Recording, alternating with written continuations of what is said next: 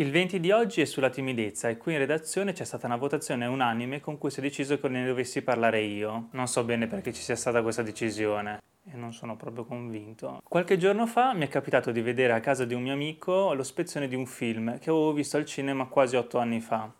Il film in questione era I motivi anonimi, una commediola francese a lieto fine. I protagonisti di questo film sono il proprietario di una fabbrica di cioccolato che sta per fallire e una giovane cioccolataia. Lei è un'insicura e lui un timido cronico. E non saprei neppure dire quale sia la vera differenza tra insicurezza e timidezza. Forse la timidezza è qualcosa che riguarda solo noi, mentre l'insicurezza è qualcosa che riguarda noi in relazione agli altri. Lo dico solo perché chi è timido conoscendo gli altri si apre, mentre chi è insicuro lo rimane anche con una maggiore conoscenza conoscenza reciproca. Comunque, quello che si nota guardando il film è che entrambi sono molto consapevoli del loro carattere e per questo decidono di tenerlo nascosto. Se ne vergognano e hanno paura che se si scopra possa succedere qualcosa di irrimediabile. Fuggono dalle loro paure e se ne inventano di tutti i colori per tenere nascosta la loro emotività. E infatti, a un certo punto del film, l'uomo è incentivato dal proprio analista a superare le proprie paure tramite delle prove. Una di queste prove sarà di invitare fuori a cena una persona e il tipo ovviamente inviterà la giovane cioccolataia.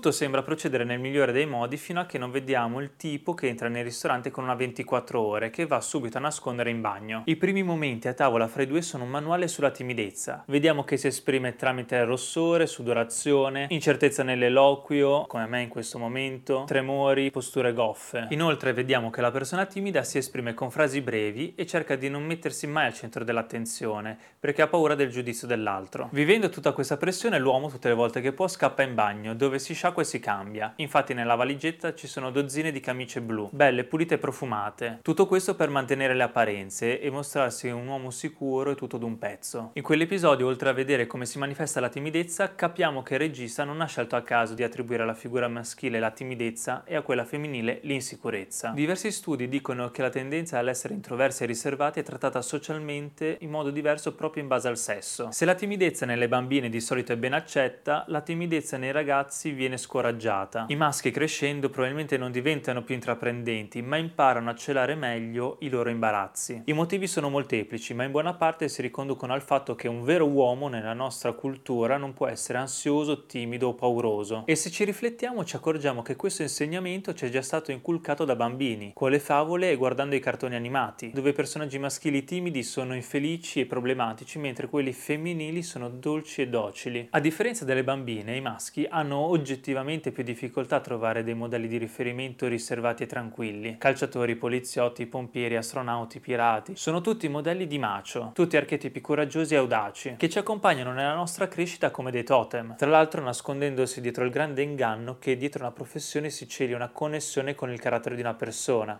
Ci saranno pure dei pompieri timidi. A questo punto qualcuno si chiederà se timidi si nasce o si diventa. Molti articoli sull'argomento affermano che la timidezza è una caratteristica del temperamento con cui nasciamo e ha basi biologiche complesse in gran parte ereditarie. Tutto, come molto spesso accade, nasce nella nostra testa, in un complesso nucleare situato nella parte dorsomediale del lobo temporale del cervello, che si chiama amigdala. Questa piccola zona grigiastra nel nostro cervello gestisce le nostre emozioni, in particolare la paura. Tempo fa, per capire come l'amigdala sia collegata a quella che noi comunemente chiamiamo timidezza, dei neurofisiologi hanno sottoposto 22 persone a uno studio. In una prima fase, quando queste 22 persone erano ancora bambine, i fisiologi le hanno classificate come inibite o disinibite. A distanza di tempo, quando queste 22 persone sono cresciute, le hanno richiamate e le hanno sottoposte a un nuovo esame, che consisteva nel monitorare l'attività dell'amigdala mentre queste persone vedevano il volto di persone note e sconosciute. Anche se è normale l'attività dell'amigdala quando vede facce nuove, si è registrata una maggiore attività nei soggetti precedentemente classificati come inibiti. Questa iperattività del cervello provoca un senso di paura che si caratterizza per un rilascio costante di adrenalina. La scienza quindi ci suggerisce che la timidezza sia una caratteristica biologica, ma sarebbe riduttivo pensare che non emerga anche per motivi sociali. Un'educazione molto rigida, un trauma passato o semplicemente una scarsa abitudine ad affrontare persone nuove sono tutti fattori che possono incidere sulla timidezza. L'unica cosa che sappiamo per certo è che la timidezza non è una patologia, ma un ormone normale aspetto della personalità, legata sia al modo in cui cresciamo che a quella maledetta zona grigiastra nel nostro cervello. Un po' ci cresciamo dentro e un po' la riceviamo in eredità nel momento della nostra nascita, un po' come dei begli occhi chiari ma miopi o delle orecchie a sventola che ci sentono benissimo però. Prendiamo quello che la vita ci ha dato e lavoriamoci su. Che poi la timidezza non è tanto male, è vero che può ostacolare nella vita sociale, però è un tratto gentile del carattere. Le persone timide sono più educate e tendono a fare il lavoro in modo più conscienzioso perché temono il giudizio degli altri. Gentilezza e perfezionismo, direi che poteva andarci peggio come eredità genetica. E qui, dopo aver detto delle cose positive sulla timidezza, ci tengo a dire ancora una cosa. La timidezza non deve diventare un modo per perdersi le cose, altrimenti diventa limitante. La timidezza, come qualsiasi altro aspetto del nostro carattere, va conosciuta e valorizzata, senza volerla esaltare a priori. Per concludere mi faceva piacere condividere un'informazione che mi ha stupito. Essere timidi non è raro, anzi, leggo da Wikipedia.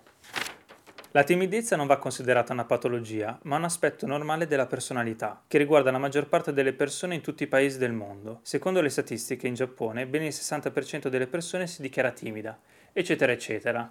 Quindi, tirando le somme, se non avete voglia di convivere con una parte di voi, accettarla e lavorarci su spostando giorno dopo giorno sempre più là i suoi limiti, avete una soluzione facile.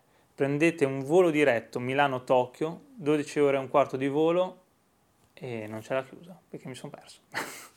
Quindi tirando le somme, se non avete voglia di accettare una parte di voi, lavorarci su e spostare giorno dopo giorno sempre più là i suoi limiti, potete prendere un biglietto per Tokyo. Sono 12 ore e un quarto di volo senza scalo da Milano. E la chiusa è... c'è scritto come se fosse il capitano dell'euro chi parla ricevitore. Allora, allora tu devi fare. Secondo me è o 20 Airlines vi augura un buon viaggio. Irene mi ammazza. Irene ti ammazza. E Kabira... No, io non la voglio fare questa cosa. Ma me ne- non facciamo la cabina. Cosa c'è scritto su sto cazzo di script? Qualunque destinazione sceglierete vi aspetta un viaggio, sayonara. La faccio, poi al massimo una taglia. Vai. Qui da 20 per oggi è tutto, vi auguriamo buon viaggio qualsiasi destinazione sceglierete, sayonara. Cancelliamo tutto! No! Non tornerò proprio su questo! No!